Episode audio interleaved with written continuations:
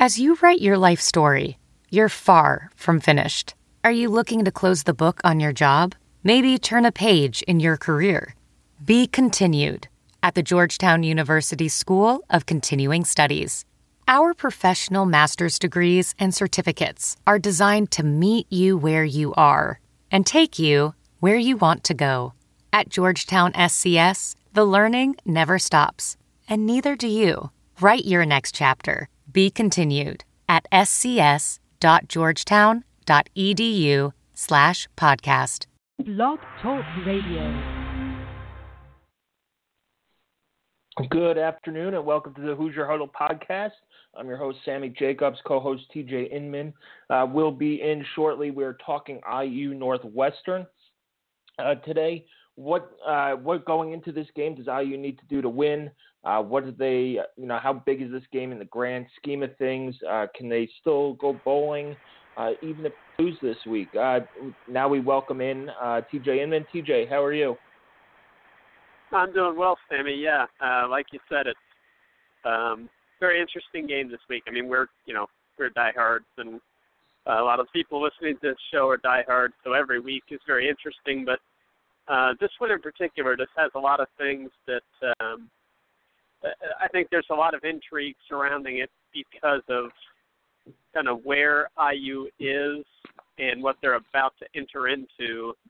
Uh, you know, you had games against Ohio State and Nebraska, top 10 teams that you felt like Indiana could compete with, but you weren't. Uh, I, I know that we all really thought, and I know that we think uh, Nebraska was a, a very winnable game, and it was. It was a game Indiana should have won, really. After it was, you you have to think that way. But uh, Northwestern's a team that, you know, they're they're three and three, just like Indiana is, but they're as confident as a three and three team can possibly be uh, heading into this, and then, but but they're really in the same place Indiana is, where you know a win gets you to four and three, to where you're feeling incredibly confident about your chances to make a bowl game.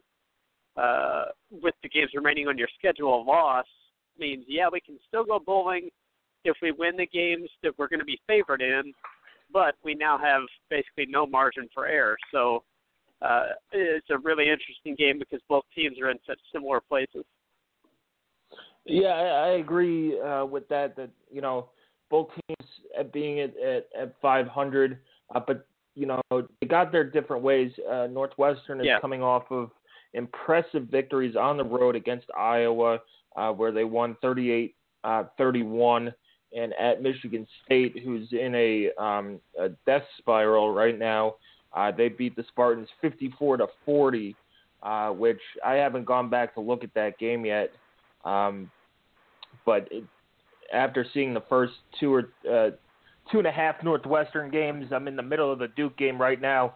Uh, them putting up 54 on Michigan State is is really impressive, and I, and I'm looking forward to seeing what the difference is in um, in the Northwestern offense, but right now it just seems like Justin Jackson, a running back that, uh, especially you, TJ, but uh, as a site, we have been uh, gung ho on uh, the entire off season and heading into the season. He's uh, leading the Big Ten in rushing, and then you have Austin Carr, who um, a man of many talents, uh, is leading uh, leading receiver in the Big Ten, and that's that's quite impressive when you look at the the receivers that the Big Ten has this year. Um, and, and I don't think that you know anybody would have thought that Austin Carr would be leading the, the uh, conference in receiving after just six games. No, I that's been as big of a surprise as, as I think you'll find. Um, you know, like you said, Justin Jackson is not a surprise. He's a guy that uh, uh, you know, we projected on our first team, all Big Ten team. I I know that I don't know who else picked it, but I I picked him as the offensive player of the year in the Big Ten. Um, what he's doing is not a surprise to me. The surprise was that he started out the season kind of slow, and I I watched uh, each of Northwestern's games this year. Um, he did not look 100% healthy to me at the start of the season uh, lacked some explosiveness, lacked some shiftiness. that we typically see in him. Uh, these last two weeks, they've, they've kind of. I, I don't think that anything has necessarily changed scheme wise. I'm sure there have been some tweaks, but uh, they've executed better, obviously. And I think that Justin Jackson has been a big difference because he looks a lot more explosive. He looks like the Justin Jackson we thought we'd see coming into the year. Uh, these past two games, he has been over 170 yards in both of them, and he's averaging more than seven yards a carry. And uh, you know what stands out with this offense is it really is a a true feature back offense. There's not going to be a lot of rotation at that running back spot.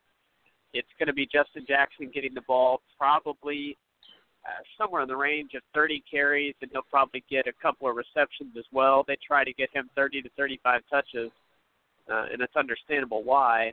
Um, that, for me, that's kind of my my first key is containing Northwestern's big two is, is Justin Jackson and Austin Carr.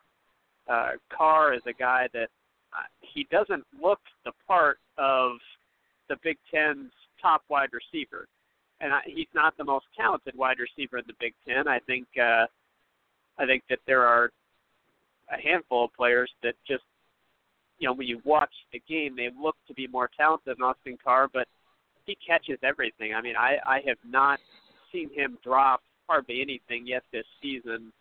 Uh, if it's around him, he's making the catch. He's listed at six one. He looks a little bit bigger than that.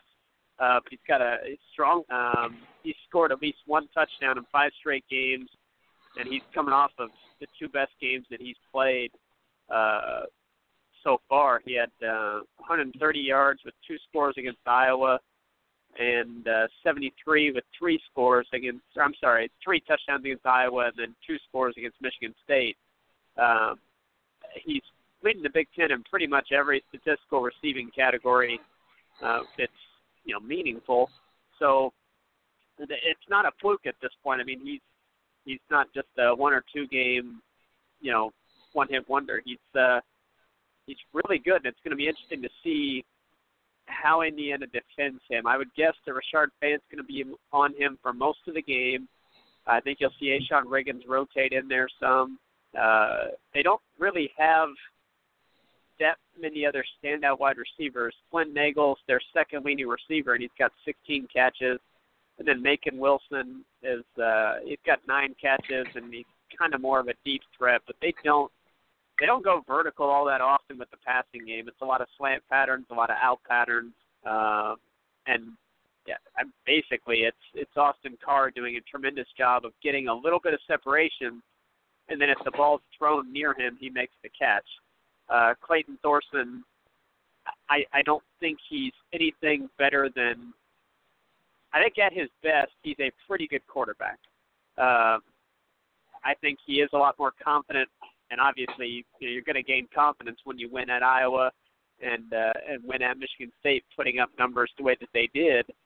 But I, I still don't think he's really all that that good of a quarterback. Um, I, I do think that it's a little bit smoke and mirrors. The the 54 points that they had, the 38 points against Iowa, was largely due to them being incredibly efficient with their scoring chances. Uh, every time that they had a chance on five of those uh, six scoring chances. So, um, which you know that matters, and that's I'm not taking away from that victory, but uh, the Michigan State game was the first one where yardage wise they've really exploded. Uh, but the, the the first key for me is going to be limiting Justin Jackson and Austin Carr. You're not going to stop them completely. Nobody's done that yet. And as improved as Indiana's defense is, I don't expect them to do that. But what you need to do is prevent Northwestern from number one being able. You know, you want to get them behind the chains a little bit so that they can't just hand it to Justin Jackson 35 times on Saturday. Uh, if Indiana can limit those carries because they get them behind the chains with negative plays on first or second down, that'll be big. And if you can force Clayton Thorson to throw to someone other than Austin Carr consistently, then I, I like Indiana's chances to hold Northwestern's offense in check. Yeah, I agree with that. And and going back to Clayton Thorson, um, looking at his splits, eh, you know, and wins he's throwing the ball 104 times and, and completing 63 passes, and losses 100 um, while completing 56. And you know, it's not much of a difference in his play there, other than maybe they take a, a few more shots down the field. Um, they average a full yard more per attempt uh, in their wins, but it, to me, he's a guy who's going to manage the game. He might, you know, take off with his feet a couple of times, but he's not a guy they're going to throw the ball, um, you know, 40 to 45 times with, and just sling it down downfield. They they've only attempted um, he's only attempted 204 passes in six games, uh, and it, that's 34 throws a game. That's not that's about average, um, I, I believe, uh, for college football. But yeah, you're right. It, it's going to be a, a heck of a matchup um, for the defense to stop uh, Justin Jackson. You're going to have uh, and IU did a good job of this last week was limiting Nebraska's run game and forcing Tommy Armstrong to throw downfield. And yeah. um, you know, and, and we saw it was almost a wing and a prayer with Tommy Armstrong, and making Clayton Thorson throw downfield might be the best way to beat them as well. So you know, Tegray Scales and Marcus Oliver are going to have their work cut out for them, uh, running around covering um, the, the running backs and, and the short uh, receiving routes. And then you know, you hopefully uh, Rashard Fant is 100% after tweaking his ankle on Saturday. Um, yeah. He looked okay uh, coming back, but uh, you know the who knows that thing could swell up after the game. Um, and, and you know we haven't heard anything official, but um, you, you expect Fant, who's who's played outstanding football this year, um, to to cover Carr and have A'Shon Riggins uh, cover another receiver, and then you know flip if if you're on different sides of the field or or, or so. Cause that's what they've been doing. They they've been having yeah. uh, Fant at the bound or Fant at one side and, and Riggins on the other, and, and not switching on receivers. So. You know, we'll see if Fant's healthy. That that'll be a heck of a matchup to watch. Probably one of the better matchups um, to see overall. Um, TJ, my my first key to the game is uh, you know, got to get the run game going for IU. Um, yeah. You know, it, we we've still got no real update on Dan Feeney. Now Wilson, you know, basically has said he's been doing more for now for four weeks. Uh, he's traveled with the team to Ohio State. He was with the team during the walk uh, last week against Nebraska, which he wasn't uh, when they were playing Michigan State and Wake Forest. So now how he's progressing is, is anybody's guess uh, outside of the doctors and, and the team. They need this run game going. They need to get Devine Redding going. They finally scored a touchdown on the ground uh, with a non-wildcat look, uh, although it's kind of a, a gadget play. Uh, but they, yeah. this is a different defensive line. It's not you know one of your traditional big boy defensive lines like Nebraska, uh, Ohio State, Wake Forest, or Michigan State. This um, you'd think that IU would have a little bit more success uh, against Northwestern and, and really get it going and, and you know loosen up that um, loosen up that defense and, and make it easier uh, on the on the passing game as well. And maybe if you see more balance, you'll see uh, a, a little bit better uh, consistency out of Richard Lagow. But yeah, Northwestern's run defense is a really interesting case study um, in you know which one is it? Uh, kind of two faced, if you will. They uh, they were pretty good against uh, against Iowa and Michigan State. Really good against Iowa. 1.9 yards per carry on 41 rushes. Michigan State was 2.2 yards per carry, but Michigan State's game plan in that game was was really kind of bizarre. They barely gave any touches to their running backs and just kind of abandoned the running game altogether and decided to chuck it. Uh, I guess because they they fell behind, but uh, it was still kind of weird to see Michigan State not really even try to give the ball to L.J. Scott or uh, or Gerald Holmes. I I didn't understand what they were doing, but uh, that's what they did. Northwestern's rushing defense stats as a result looked pretty good from that game. But I, the Iowa game, it was impressive. Iowa did try to run the ball, 41 carries, and, and they they were unable to to move it much at all under two yards to carry. That's really good, no matter who you're playing or what they're trying to do. Um, but then a little bit earlier in the year, you know, just the week before that, Nebraska ran for more than 300 yards, and uh, then you had Western Michigan early in the season, which Pat Fitzgerald uh, this week, Northwestern's coach noted he was asked a question this week about early in the season, this is where we are now.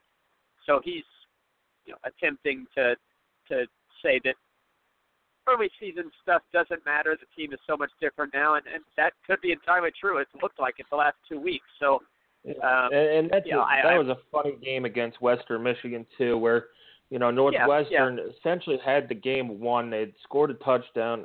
Thorson fumbled into the end zone. It was recovered by uh, Northwest. It was kept in bounds by a Western Western Michigan player.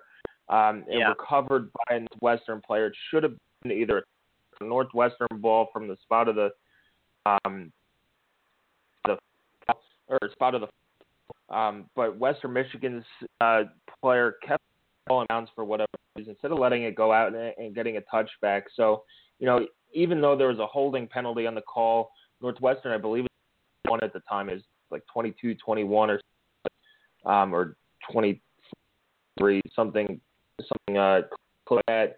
And then you know, you know, you could almost put that game out the window in terms of it being. Uh, I mean, they're, they're Illinois State. Um, you know that you saw it just game in terms of you know missed field extra points. Uh, so those first two games, Pat Fitzgerald, throw them out the window, and look what they have now. Um, you know they're they're giving up uh, 3.7 yards per carry. They've given up 840 yards and nine touchdowns on the ground this year. Um, I, I think, um, unless that's totally uh, something else I'm looking at. But you know, it, it's this is a defense that IU should be able to run on, uh, even with a banged up offensive line. You still have uh, a lot of veterans um, and, and a lot of talent on that on that offensive line. Although Northwestern's, this is what concerns me uh, the most. TJ is they have 16 sacks uh, totaling for 111 yards. It's led by um, uh, Ifedi, uh, what is it? Uh, Odin, uh, Odenij, uh, Odenijabo, um, that guy. Um, of course, he has Yeah, to be leading yeah. the team in sacks. Um, he's very good. And then you know you all you still have Anthony Walker Jr. Um, and some guys in the secondary. Even though I think they're without Matthew Harris uh, for the rest of the season. Um, Yeah. I think he hurt his knee or leg against Illinois State, so that's a huge loss for them. But uh, that the defensive end and Anthony Walker uh, Jr. are as good as they get in the Big Ten, and that concerns me. How are they going to stop this pass rush um, and, and stop Anthony Walker? Because those two could wreck the game. Um, you, you've seen uh, Lagow have issues with the pass rush in in the past a little bit in terms of he spins out and instead of throwing the ball away out of bounds, he'll take a sack or try and force a throw that turns into an interception. So uh, to me, handling that rushing uh, defensive line and they Walker Jr. is going to be huge. Um, uh, their safety, uh, Godwin, uh, is good as well. He has four tackles for a loss. Um, so th- this defense is an attacking defense, and, and it's going to be tough. So have a run game, uh, you know, a traditional run game. Now, I, you know, we'll probably see uh, Zander Diamont get some um, get some carries in there as well to try and you know, offset this rush. But having a balanced attack is is going to be absolutely key for IU uh, to come out of this with a win. primer that'll be out later this week. Uh, finding the IU offense we know and love, um, which is a, a balanced attack. You know, I know that a lot of people uh, outside of Bloomington or outside of the Big Ten uh, think of Indiana as Kevin Wilson pass happy offense. We know better. We know that it you know, really relies on that running game and what has been a really good running game for pretty much as long as uh, as Dan Feeney has has been on that IU offensive line, and he's a big miss. We're we're definitely hoping they get him back, and if they do uh, this week, you know, you feel good about the Indiana running game being able to rebound and and do a little bit better. Uh, you know, so far these past two weeks, it was uh, see 2.5 yards against Ohio State, 2.9 yards against Nebraska. That's just not good enough. Um, so, yeah, Northwestern could be vulnerable against the run. They've proven to be vulnerable against the pass. Uh, the secondary not near as good as it was last year. Uh, Michigan State threw for 424 yards, and then Tommy Armstrong and C.J. Beathard didn't have huge yardage days, although it looked like in that Nebraska game, Armstrong could have if Nebraska, you know, didn't have such success running the ball. Uh, but they had efficient days, which, you know, we've we've seen our Tommy Armstrong in person, and I, you know, efficiency is not something that that he's going to do against a really strong secondary. Uh, so I, I think that there's going to be a big opportunity for Indiana to to throw the ball. I I hope that they challenge them vertically with Ricky Jones, with Nick Westbrook, maybe with Donavan Hale or Camion Patrick. Uh, you know, but I, I hope that they, they do test out that vertical passing game, which maybe what you have to do is hit some vertical passes to open up the defense and use your passing game to get the running game going because right now the confidence in the running game is not there. I, I'd like to see the offense come out, be aggressive to start the game, and then after that, see if you can run the ball uh, against a soft enough defense if you hit them for a couple of big plays through the passing game. Um, I, I know that that's not what they've been doing so far. They've been starting the games with conservative play calling, but I, it hasn't worked recently. Uh, I, I think you can certainly understand it against Ohio State. It helped keep them in the game. Uh, and I, you know, you might say that um, that conservative play calling shortened the game for you and helped you be in it in the fourth quarter and give you a shot. That's defensible. I understand that. The same can be said for Michigan State, and it ended up working out there uh, as the offense got going in the second half, and you were you were still in it because you'd shortened the game. So I understand it, but against Nebraska, it didn't work. Um, yeah, your offense was far too conservative for far too long in that game. So I'd like to see them come out vertically test this Northwestern secondary, which has proven to be vulnerable. They do have some playmakers, as you mentioned, uh, and the pass rush is a concern. But I think you need to try to trust trust that passing game, see if you can soften up the defense, and then hit them with some uh, with the running game after that. So see if the passing game can open up the running game, which is not typically what you see happen, but I think it could be a philosophy that might pay dividends for Indiana against the Northwestern defense uh, obviously, if Dan Feeney's back, maybe that changes things, and you say, all right, we got our offensive line leader back, the best player on our offense is back. Let's use him. Let's run to that right side, see if we can get that going. But if Feeney's not back, I'd like to see that strategy employed. Try out the vertical passing game and then go to the running game from there. Yeah, and, you know, get your play calling against us and Nebraska um, and Michigan the game because I mean it, it just you know whatever the score looks a lot better as uh, what they were than you know immediately being down twenty four nothing and going through and out and um you know just trying to but Northwestern's have more of a matchup opponent uh, on similar levels. This team you should be evenly with. Uh, it is on the road but you know, I better than Northwestern. Um, and, and, you're right. Take a few shots downfield, open the playbook up, and uh, see what you know. See what you could do.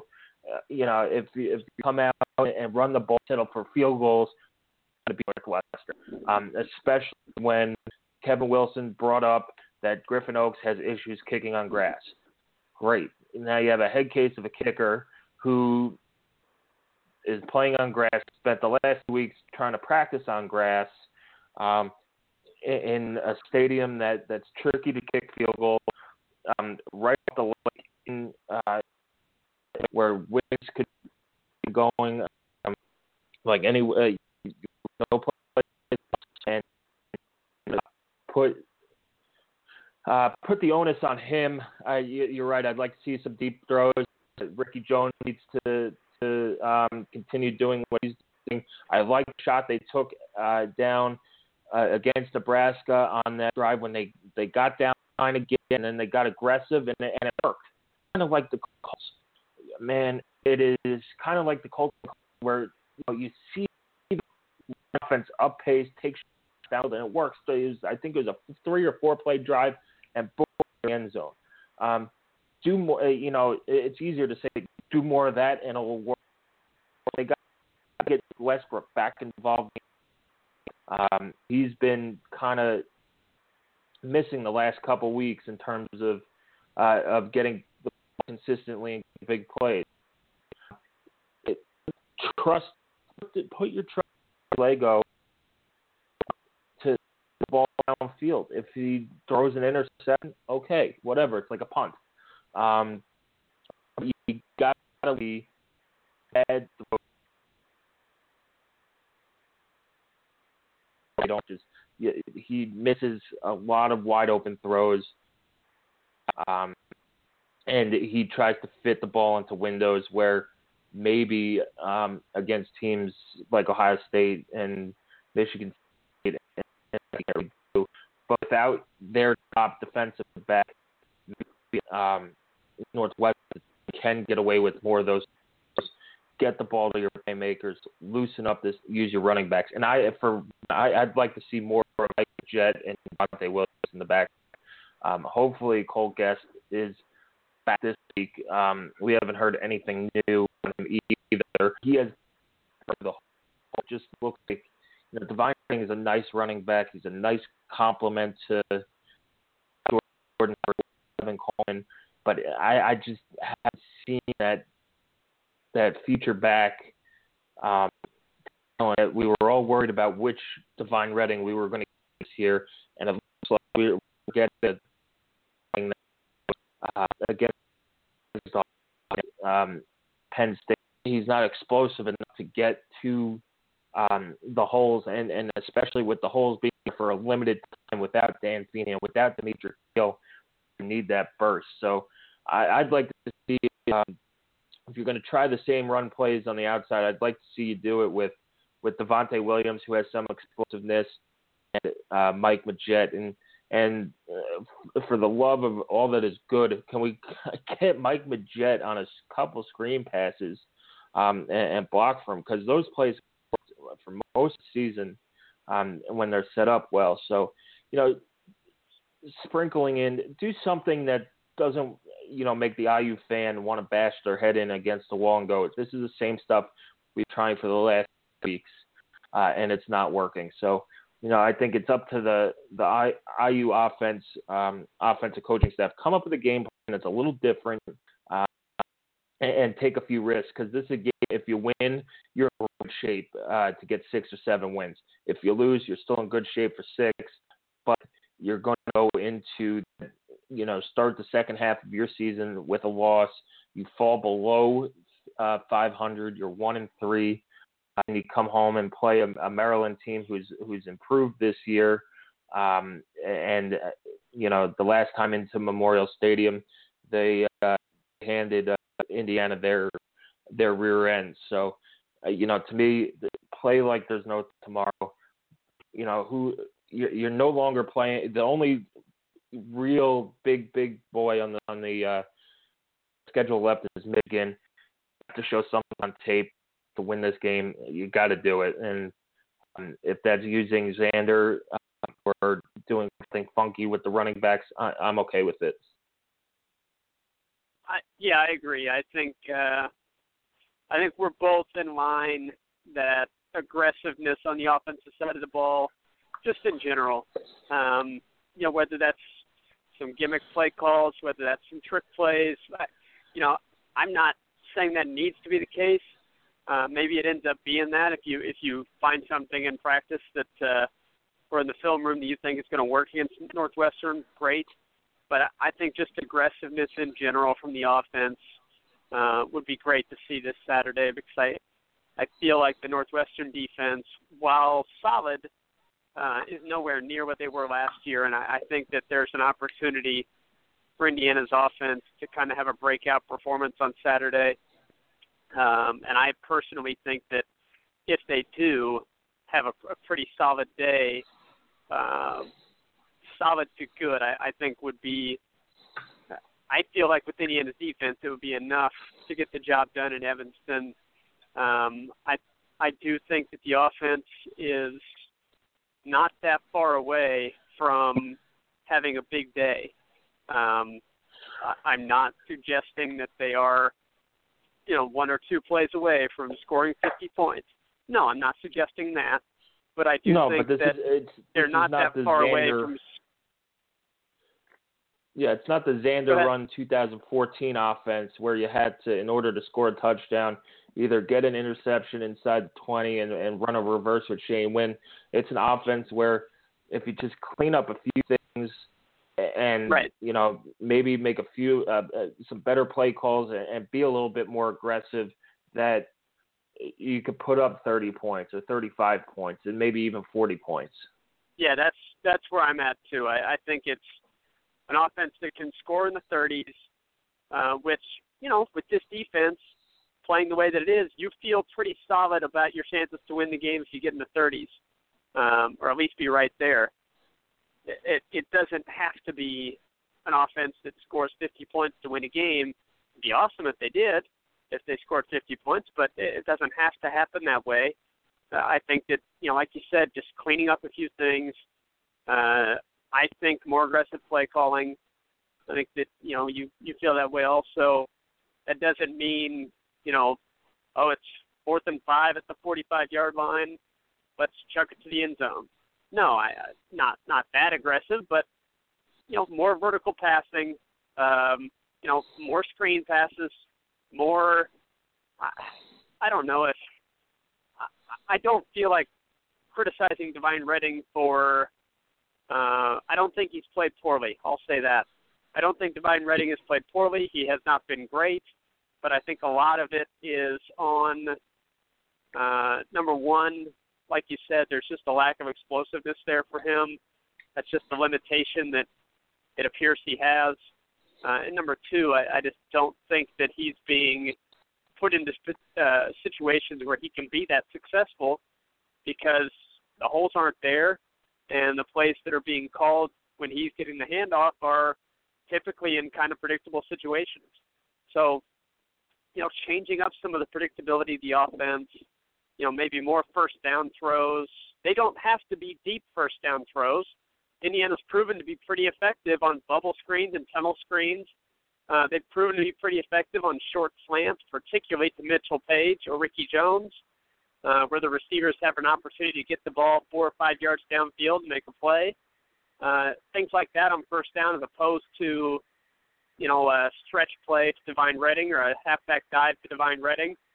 Um, and again, this this talk of changing things, maybe the change in the offense is Dan Feeney comes back and the offensive line suddenly performs a lot better because of how good he is, and then you know you can go back to, to being a power running team on first down. That's fine if that happens, but right now that's not what you have. So for as long as Feeney's not there, still not working, then you've got to change things up because continuing to try to run the ball on first down with just plays up the middle has not worked for the offense and has put them into bad situations on third down to where then you're forced into low percentage throws and you're not converting on third down, you're not converting on fourth down when you go for it, uh, and then you're you're not uh, not producing as an offense the way that we feel like they should be capable of. So uh, we'll see what the offensive game plan is, and I think uh, I think that's going to go a long way toward determining the outcome of the game.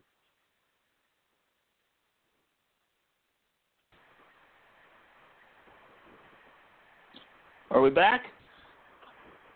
I hear you. Yeah. All right, we're back. Uh, we apologize, folks, for the delay. Hopefully, we didn't lose all our uh, listeners. Uh, we've had some internet issues uh, over here at um, at Hoosier Huddle. Uh, so anyway, um, we were talking about uh, Devine Redding, how he's running hard, his effort is good, um, his attitude is good, but it's just not there. He's not getting the help that he needs. He's not getting the blocking he needs, uh, and he's not getting the play calling he needs. Uh, TJ, you're 100% right in terms of you know opening up this running game with the pass, not having people stack the box, and, and just softening it up. So maybe he could turn these one and two yard runs into three or four yard runs and, and set himself up for success.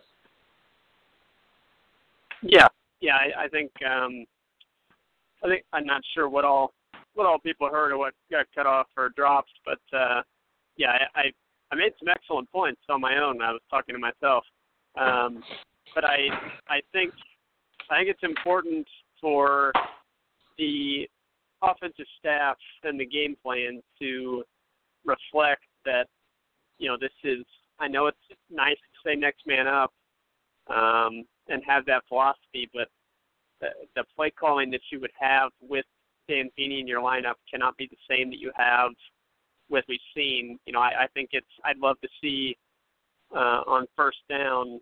I'd love to see some uh, different play calling as opposed to putting Devine Redding into halfback dives or halfback stretch plays that are not working the same as when you had Dan Feeney on that offensive line.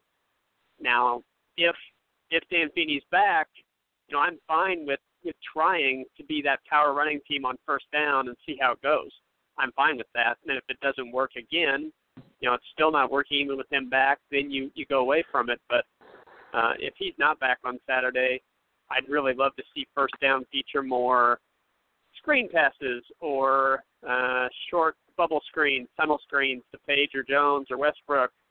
Uh, maybe Camion Patrick. That's a way to get him involved. Uh, you know, quick slants. We've seen that be successful with Mitchell Page and Ricky Jones as well. Uh, we saw Nick Westbrook take one to the house against Wake Forest. I'd love to see them try some different things on first down to get them ahead of the chains as opposed to you know be stuck in third and medium, third and long all day, which is just not a recipe for success. So um, it's up to the offensive offensive staff and the game plan to kind of adjust for the fact that what's ha- what's what has worked in the past on offense with the terrific offensive line is not really working right now. And until you get Dan Feeney back, or until you prove otherwise, you need to you need to switch things up. Yeah, I, I 100% agree, and it goes back to, you know, the definition of ins- insanity is, you know, how many times do you have to go back to the well to figure out it's not working? Sure. So, sure. Um, taking deep shots is is is uh, another key uh, to this game. Uh, special teams wise, TJ, we haven't talked about special teams in a, in in a while as as a unit, um, not just Griffin Oakes, but Solomon Vault for uh, Northwestern is a heck of a returner. He's averaging yep. over 30 yards a kick return. Took one to the house last week against Michigan State. Um, he's just a dangerous weapon that they have. And then on the flip side, Indiana's got to get something going in their kick return game. I thought Devonte Williams uh, returned it, the ball pretty well against Ohio State. Uh, they just had better athletes on special teams. Where you know if he had hit that second gear against uh, you know lesser competition, maybe he breaks one for longer. But he you know he got the ball out past the 25 a lot of the times.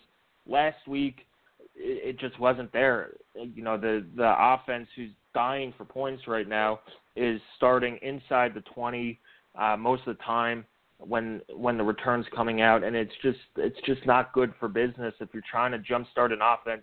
Is starting uh, behind the behind the eight ball uh, and not taking it uh, at the 25 uh, if it goes into the end zone. So uh, to me, the kick return game, uh, you know, this is where Cole Gest was was pretty good. He was fearless. He was quick.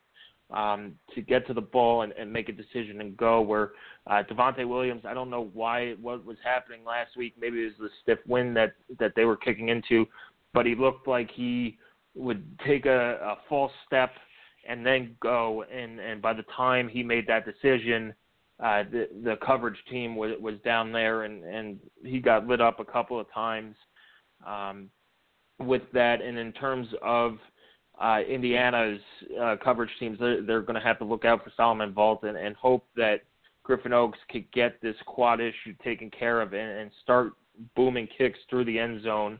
Uh, although that's an area where Aaron Del Grosso has been good as is in touchbacks. He's had one kickoff this year, and you know, in hindsight, was that because Griffin Oakes had had tweaked the quad, or was that just because they wanted to get him uh, some some run in a game on kickoffs.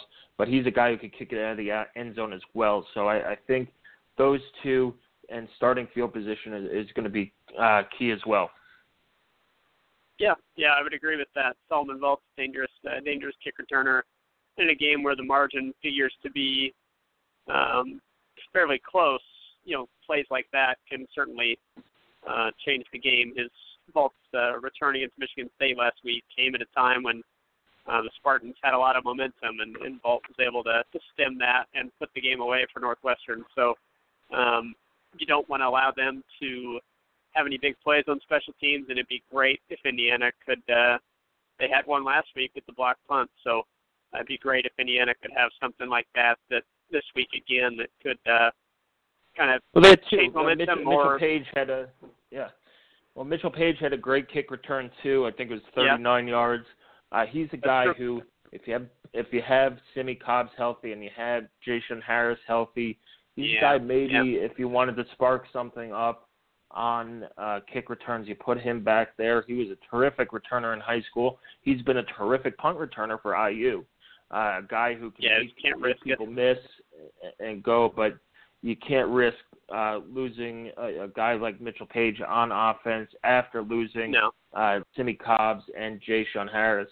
So it's uh, you know at the beginning of the year I thought it might be possible, but now it's you, you can't take that risk, and and you're in real trouble on offense if you lose Page uh, like that. But you know we'll we'll see where it goes. I, I you know the the season this is a key three game stretch, TJ with with Northwestern and then Maryland and traveling to Rutgers. It, it's a stretch yeah. where if IU gets out two out of three uh, with wins, you're in great shape um, heading into the the final um, the final three games uh, with Penn State, Michigan, and Purdue uh, to end the season. Uh, you know, if if you win this one, you can start talking about you know seven wins. Um, if you drop yep. this one, six is still right there. Uh, seven could still be there, uh, but most likely, um, you you know, to me, next week's game against Maryland is is the uh, is the pivot point on on the teeter totter that is IU football. Sure. Um, so, with that going forward, uh, what are your predictions for Saturday? I I'll be honest, I really have no clue what to expect uh, on Saturday. I, I expect a close game, uh, but beyond that, I I just I don't know. Um, we are asked to pick predictions, and I would rather just go all in with uh, with being optimistic. And I'm not just pie in the sky. I do think this is a very realistic possibility. Uh, I'll take Indiana to win on Saturday, and then for those that follow this kind of thing, it, it's expected to be kind of a toss-up game. I mean, these are it's like a I think it's a one one and a half two point spread uh, in favor of Northwestern, which is basically just home field. So these two teams are viewed as pretty much equal. Um, and I'll, I'll take Indiana to have a good day on offense, continue to play pretty well on defense, and, and get a uh, a very back and forth tight victory, which should be big for morale and obviously big for the rest of the season. Uh, I'll go with uh, with Griffin Oakes actually hitting a couple of field goals, Indiana winning it 27-24. Ooh, um, uh, that that's a, a bold prediction, TJ. Uh, you know, I, I'd like to think that IU wins this one, uh, but there are a lot I don't feel of good about it, but why not? yeah, there are a lot of factors that go into it. It's it's a noon game. It's an 11 a.m. game up in uh, local time in Evanston. It's usually a sleepy start, and that's the issue that IU had last week. Was you know you started in a 17-0 hole and just couldn't dig out of it. So um, if IU starts well, um, you know set set the alarms a little bit earlier um, and, and avoid that. It's not jet lag because you're just going to Chicago, but avoid that that 11 a.m. slop um, sloppiness. Yeah. I, I think they'll have a, have a shot and, and open up the offense. But uh, Northwestern is a good team. They're playing really oh, good yeah. football right now, um, and and um, you know IU is there. There's a lot in question with them with their offense. Can this you know this defense? I'm sold that they're improved, but this defense is now overdue for one of those games where they have you know more than than one or two breakdowns or one or more than uh, one or two bounces that go the other way. But I will um, be Johnny Optimism uh, with you and, and say IU breaks out of their offensive slump. Um, and, and uh, you know finally wins in Evanston for the first time since 1993, and uh, and wins the game. I'm going to go 31-24. Uh, hopefully, uh, they throw the ball downfield, uh, get uh, get off to a quick start. Um, usually, they've started pretty well in Evanston. I know uh, 2007 and 2009, I, I believe they got out to big leads and just couldn't hold on. Um, so uh, I'm going to take IU to win this one uh, 31-24, and uh, you know roll into the next two games with with Maryland and Rutgers.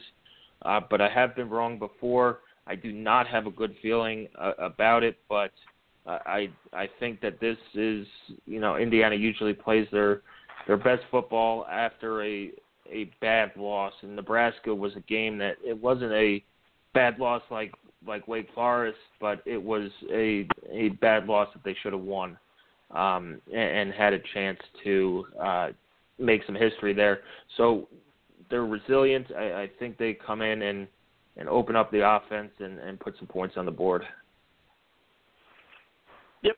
Yeah, I, think that uh, neither one of us are incredibly confident at all. I'm um, certainly trepidatious about about this one, but it's um, it's a game that's going to be there for for Indiana to have a chance in. There's no doubt there. I think it's a classic toss-up. So it's all about you know who shows up on that day and plays better because I think both teams are very capable of winning this one if they if they put on an A game. So uh, hopefully, yeah, um, hopefully the Indiana team we know is capable of showing up uh, does, and and we are talking on on Sunday or Monday with uh, big positive feeling towards the rest of the season. We'll see. Yeah, we'll we'll see, and and I'll put this caveat in my prediction to cover both sides. If IU plays like they did against Nebraska in terms of play calling, they're not going to win this game. It's you know you cannot be conservative, um, and, and get down seventeen nothing, and hope um, you know Northwestern's going to make mistakes and and not run the ball like uh, Nebraska did to keep them in uh, in it you know, if they come out and throw the ball deep, and, and my prediction is based on that, they changed their offense a little bit in terms of taking shots. Uh, if they come out and run the ball, try to establish the run before throwing it, they're gonna they're the it's not gonna be a good day for IU, and, and fans are gonna be really frustrated and and hitting Twitter pretty hard and, and making me laugh. But um, you know, to me, my predictions ba- just based on that they have to change the offense. They got to take some shots downfield, and and hopefully the coaching staff does that and uh, makes those adjustments and and really um, put some pressure on the on the Northwestern defense and, and not to get off to a slow start like 17 nothing. But if you do have a shot to take a lead and, and get a lead, because now two out of the last three games you've been behind uh, at some point in the game by two scores, you know, before IU's been on the board um, just get points early if if you can, and if you have if they gift you a good field position, you got to put it in for seven. um, mm-hmm. and really, you know, there should be a lot of IU fans up there uh, proportionally to to the Northwestern fans, and, get those those uh, guys into the game and and making some noise. Otherwise, you're going to have, you know, people jumping ship at the first sign of of a wave.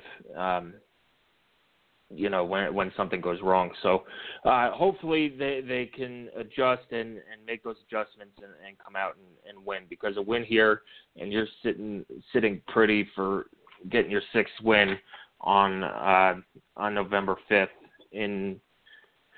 Uh, in, uh, Piscataway, and then taking some pressure off the rest of the season, and you know you you have your bowl secured, and, and you could you know just play with that you know, without that pressure and just enjoy the rest of the season and, and try and knock off uh, Penn State, Michigan, and Purdue. So these next three games are key, TJ. I, I know we, we've beaten that uh, horse to death, but uh, thanks for joining us um, and listening to us. TJ, have a have a wonderful rest of your Wednesday. Uh, we apologize for the technical difficulties. We'll find a better uh, better room closer to the Wi-Fi uh, router. Mm-hmm. Yeah, yeah, no problem. And uh, thanks, everybody. Have a good week. Yep, keep coming back to HoosierHuddle.com uh, for all your IU football analysis and stories. Uh, we'll be in Evanston. It's a noon kick on BTN. Uh, so, you know, set your alarms a little early. Uh, you know, nice lunch and a lunch and a beverage at noon. Um, if you're in the Chicago area, it's a a 9 a or 11 a.m. local game. Um, you know, if if you're going to the game, uh, hit us up on Twitter. Let, let us know where where you're tailgating, where you're sitting. Uh, we'd love to stop by and, and chat some IU football, um, and, and we'll see we'll see uh, where it goes from here. Uh, don't forget to follow us on Twitter at Hoosier underscore Huddle, and uh, come back often. And uh, once again, we apologize for the technical difficulties today.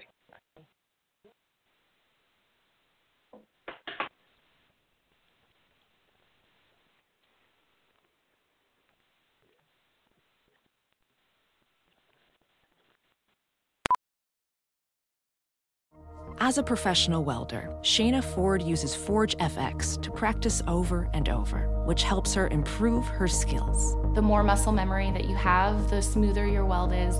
Learn more at meta.com slash metaverse impact.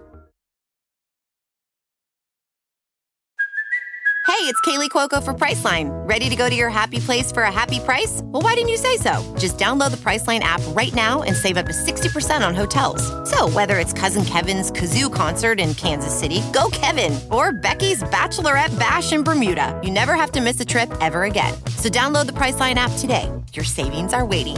Go to your happy place for a happy price. Go to your happy price, Priceline. VR training platforms, like the one developed by Fundamental VR and Orbis International, are helping surgeons train over and over before operating on real patients. As you practice each skill, the muscle memory starts to develop. Learn more at meta.com slash metaverse impact. CarMax is putting peace of mind back in car shopping by putting you in the driver's seat to find a ride that's right for you. Because at CarMax, we believe you shouldn't just settle for a car. You should love your car. That's why every car we sell is CarMax certified quality so you can be sure with upfront pricing that's the same for every customer. So don't settle. Find love at first drive and start shopping now at CarMax.com. CarMax, the way car buying should be. Hiring? With Indeed, your search is over. If you need to hire, you need Indeed. Indeed is your matching and hiring platform with over 350 million global monthly visitors, according to Indeed data and a matching engine that helps you find quality candidates fast. Ditch the busy work, use Indeed for scheduling, screening, and messaging so you can connect with candidates faster. Listeners of this show will get a $75 sponsored job credit to get your jobs more visibility at Indeed.com slash match. Just go to Indeed.com slash match right now and support our show by saying you heard about Indeed on this podcast. Indeed.com slash match. Terms and conditions apply. Need to hire? You need Indeed. Whoa, sweet man cave. Thanks. Serious upgrade. How'd you pay for all this? I got a home equity line of credit from Figure. I was approved in five minutes and had funding in five days. Wow, that fast and easy? Yep, the application is 100% online, plus no out of pocket costs. Just fast access to the cash you need. How do I get started? Go to figure.com and get that serious upgrade. Figure Lending LLC, DBA Figure, Equal Opportunity Lender, NMLS 1717824. Terms and conditions apply. Visit figure.com for more information. For licensing information, go to www.nmlsconsumeraccess.org. Some people just know bundling with Allstate means big savings. Just like they know the right ingredient means big flavor. They know honey on pizza is where it's at, and olive oil on ice cream is the cherry on top. Mm. And they know when you bundle home and auto with Allstate, you can save up to 25%. Mm-mm. Bundled savings vary by state and are not available in every state. Saving up to 25% is the countrywide average of the maximum available savings off the home policy. Allstate Vehicle and Property Insurance Company and affiliates, Northbrook, Illinois.